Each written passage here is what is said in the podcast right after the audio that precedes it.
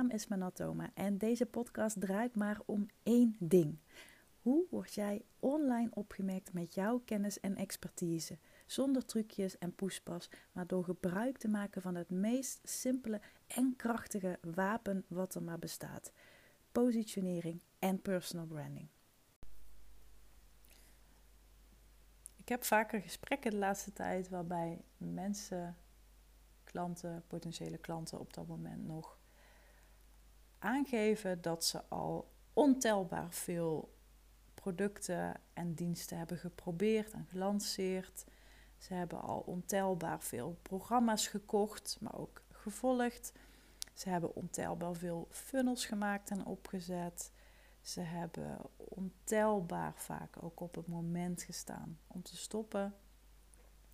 Ze hebben ontelbaar vaak waardeloze diensten gelanceerd die niks deden, die niks opleverden. Ze hebben ontelbaar veel content geschreven en gepost en gestoried. En ze hebben dus feitelijk ontelbaar veel investeringen gedaan in coaching en cursussen en opleidingen. En dan komen ze op een gegeven moment bij mij. en ik zeg je nu dat dit geen. Want die gedachte hangt er dan vaak aan vast. Dat mensen denken: Oh, het is zo zonde geweest van mijn tijd. En zo zonde geweest van mijn energie. En zo zonde geweest van mijn geld. Maar ik heb daarin echt geleerd om om te denken. Ik geloof erin dat als jij die onverwoestbare, ongeëvenaarde en onvergelijkbare online senior dienstverlener wordt, bent, dat het juist nodig is dat je ontelbaar veel dingen probeert. Dat er ontelbaar veel dingen mislukken. En dat er ontelbaar veel zaken zijn waar je aan twijfelt, waar je achteraf van denkt van, oh, dit had ik niet moeten doen. Want dat gevoel kennen we natuurlijk allemaal wel. Alleen ja, kan zo'n beslissing soms erg duur zijn. Dat het, uh, ja, dat het letterlijk een uh, rip uit je uh, lijf is. Zo heb ik laatst namelijk een klant gesproken die echt heel erg fors had geïnvesteerd ergens in. En ja, lang verhaal kort, dat liep al, al vrij snel mis. En ja, dat zijn natuurlijk wel letterlijk dure fouten. En dat kan heel erg aan je gaan knagen. Dat kan je zelfvertrouwen schaden. En nou, dat, dat is gewoon niet tof. Maar ik denk dat we onderaan de streep allemaal wel eens foute keuzes hebben gemaakt. Maar fout wil ik even tussen haakjes zetten, want ik denk dat alles je wel begeleidt en leidt naar dat punt waar je nu staat. het, in het Engels zeggen ze dat altijd zo mooi: it defines you. Het definieert je tot wie je bent. Ik geloof er ook heel erg in dat de keuzes die je maakt, die maken jou. En er zijn geen foute keuzes. Nou ja, bepaalde keuzes denk je inderdaad, nou dat had ik gewoon echt niet moeten doen. Het zijn natuurlijk altijd uitschieters en uitzonderingen. Maar over het algemeen denk ik dat alles je brengt tot daar waar je nu bent. Dus de mensen die ik spreek, die hebben vaak al echt heel veel gedaan en staan en opgebouwd en uitgeprobeerd en noem het maar op. En het zijn soms ook mensen die letterlijk zeggen: Nou, ik wil gewoon een hele nieuwe koers gaan varen. Ik wil letterlijk alles van tafel vegen en opnieuw beginnen. Dus het kan kan eigenlijk twee kanten op. We breken af of we bouwen op. Maar meestal zijn het wel de, uh, de laatste anderhalf jaar in ieder geval, zijn het wel echte mensen die, nou wat ik net zei, ontelbaar veel dingen hebben geprobeerd, gedaan. En die nu zoiets hebben van, ik wil nu gewoon voor eens en altijd iets hebben waar ik op kan bouwen en vertrouwen. Ik wil echt iets wat ja, wat gewoon werkt of nog beter werkt. Ik kan soms het gevoel hebben dat ze echt van alles hebben staan, maar dat het net niet helemaal goed in elkaar overloopt of uh, in elkaar pakt of dat het in elkaar. Het, het moet gewoon rond worden gemaakt. Dat is ook wel iets wat laatst iemand tegen mij zei, zodat het klopt. Zodat ik gewoon weet wat moet ik doen, wat niet, wat is slim en waar ga ik me op focussen. Want de ondernemers die ik vaak spreek, niet altijd, maar vaak wel, en daar heb ik ook al eerder een podcast over opgenomen. Die gaat over wat als niet geld een, een probleem is of vraag, maar tijd. En het is natuurlijk ook niet voor niets dat ik die ondernemers aantrek. Want er is iets in mijn verhaal vanwege mijn gezondheid. Daar heb ik ook eerder een podcast over uh, opgenomen. Die kun je ook terugvinden in mijn, uh, in mijn feed. Maar dat is iets wat we gemeen hebben. Um, en het kan zijn dat ze bijvoorbeeld een heel druk gezinsleven hebben of een hele hectische verbouwing hebben meegemaakt. Uh, het kan ook zijn dat er bij de partner uh, dingen spelen waardoor ze gewoon helemaal vol zitten. Um, het kan ook zijn dat er uh, met de kinderen iets is of, of speelt waar ze heel veel zorgen over hebben. Dus geld is niet altijd een vraagstuk, tijd wel. En die ondernemers die hebben, nou, wat ik al zei, die hebben dus al alles gestaan. Die hebben al ontelbaar veel dingen opgebouwd, gedaan en staan. En wat we dan eigenlijk doen, is de boel letterlijk scannen, doorlichten, uitdiepen. Wat werkt wel, wat werkt niet, wat kan beter, wat kan slimmer. Dus dat we, ik maak ook wel eens de vergelijking met, met een motor en met motorrijden, want dat is een, uh, een, hobby van me. Ik, ja, wel alleen met goed weer moet ik zeggen. En in mijn ziekteperiode uh, heb ik echt een heel stuk minder gereden, omdat ik uh, ook door de medicijnen dat uh, niet trok. Ik had medicijnen um, die zeg maar op mijn, hoe heet dat ding, ruggenmerg of beenmerg uh, inwerken. En uh, nou, dat maakte ook vaak dat ik heel duizelig werd. Het gevoel had dat, ik, dat alles heel snel om me heen ging. Ook op de fiets had ik dat gevoel al. En natuurlijk een lage energie. Hè. Motorrijden is, uh, ja, je bent op het, op het scherpst van de snede, zeg maar, als je op een motor rijdt. want ik ben me heel erg bewust dat ik kan zelf, moet ik echt ook opletten voor anderen. Want sommige weggebruikers die zien je niet of te laat of hè, die zitten hun mascara bij te werken in de auto of op een mobiel. Nou, het zijn dus echt mensen die dat doen. Ik vind dat echt onvergeeflijk. Um, maar goed, dat is een ander verhaal. Maar motorrijden dus, um, een hobby. En um, daarmee maak ik dan wel eens de vergelijking. Want wat ik vaak zie is dat mensen een goede motor in de garage hebben staan. Maar ze willen er niet meer mee rijden of ze schrijven hem feitelijk af. Omdat er ergens een klein boutje of een schroefje of een contactje los zit. En dat is precies de essentie van wat ik je eigenlijk wil zeggen, is dat kleine problemen, die kunnen echt grote resultaten bewerkstelligen. Maar kleine blokkades kunnen ook hele grote problemen op gaan leveren. Dus dat, het werkt beide kanten op. Dus als je zo'n motor bekijkt en er is ergens een contactje wat los zit, dan start het hele ding niet. Kun je hem in je lievelingskleur hebben laten spuiten of je allermooiste merk hebben gekocht, een heel duur pak, een hele mooie helm, alles erop en eraan. Tank zit vol met benzine, gaat dat ding niet rijden.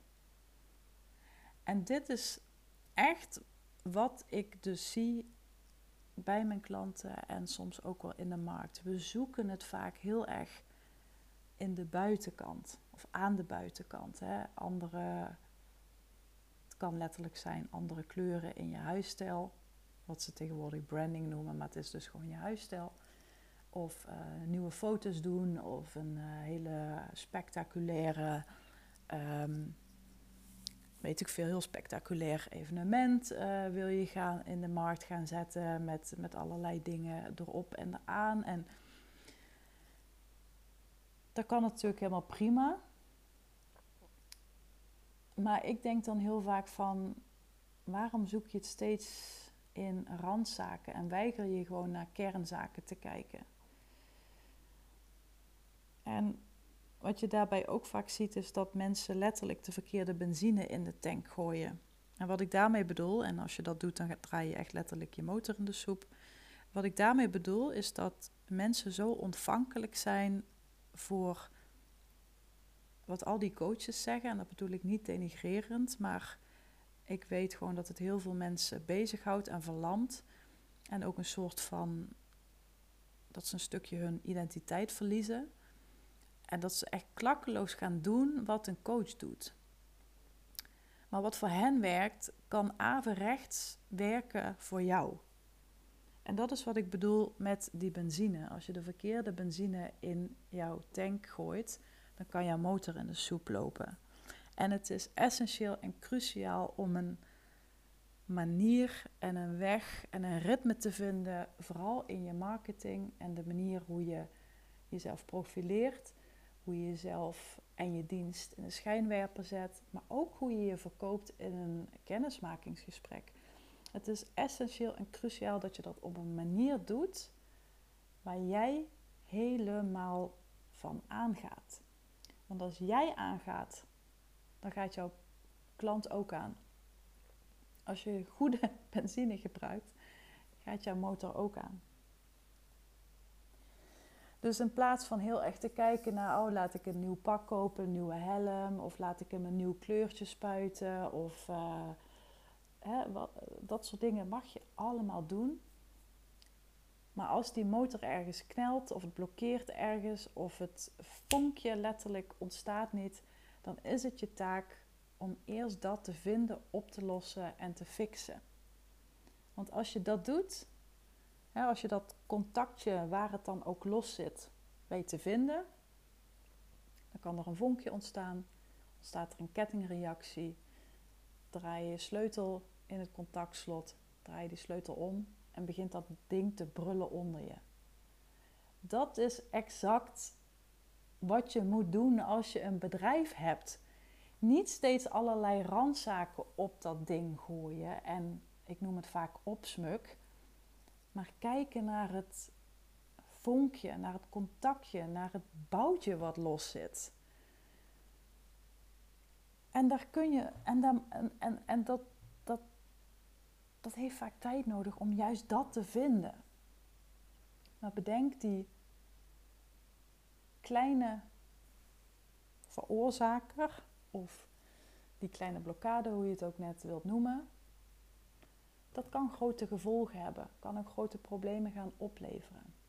Want als je er niks mee doet, ga je steeds meer investeren in nog meer coaches, nog meer funnels, nog meer beeldbanken, nog meer online cursussen. Maar dat ding gaat niet starten. Dus wat ik ook vaak met deze klanten doe, is in al die zaken die ze hebben, kijken waar, waar mist het nu? Waardoor ontstaat die vonk niet? Of hoe kunnen we het nog beter laten vonken? Hoe, kunnen we het, hoe kunnen we je motor opvoeren? Dat doen we natuurlijk niet echt, maar even een uh, metafoor. Hoe gooi je de juiste benzine erin? Dat zijn allemaal van die dingen waar we aan werken. En dat is denk ik in essentie wat echt nodig is. En daarna kun je weer kijken naar, ja, ik ga toch een online programma maken als ik dat wil. Of um, ik ga nieuwe foto's laten maken. Of uh, ik ga weer een Instagram cursus volgen. Uh, whatever you like. Maar die basis, die basis, die basis, die is zo cruciaal. En die wordt sterker naarmate je groeit. Die wordt belangrijker naarmate je groeit.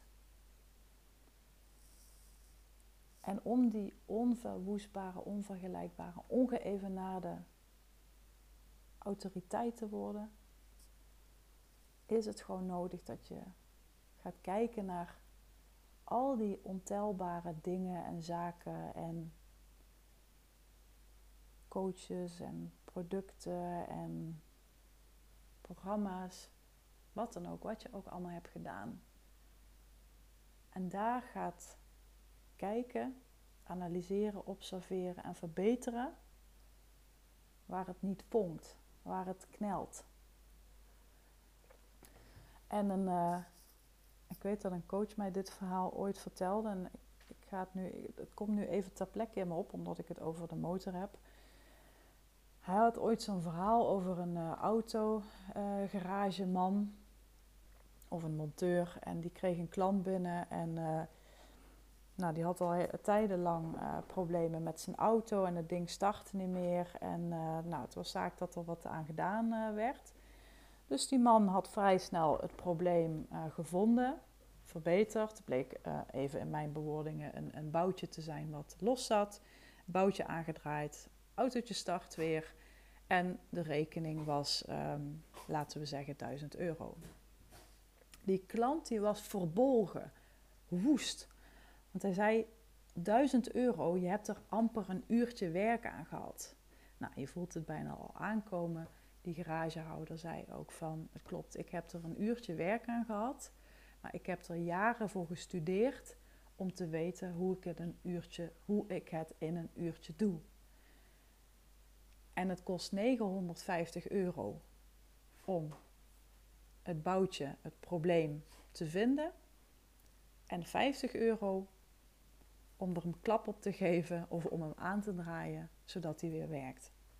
Nou, waarschijnlijk vertel ik het niet helemaal goed na, maar ik ga ervan uit dat je met een beetje fantasie wel snapt welke boodschap ik hier, uh, ik hiermee wil zeggen als je net iets hoorde, dat was uh, Okkie die even over de nek ging bijna, want die zit op een bot uh, te kauwen. Dus niet dat je denkt dat ik hier van die vieze geluiden zit te maken in de podcast.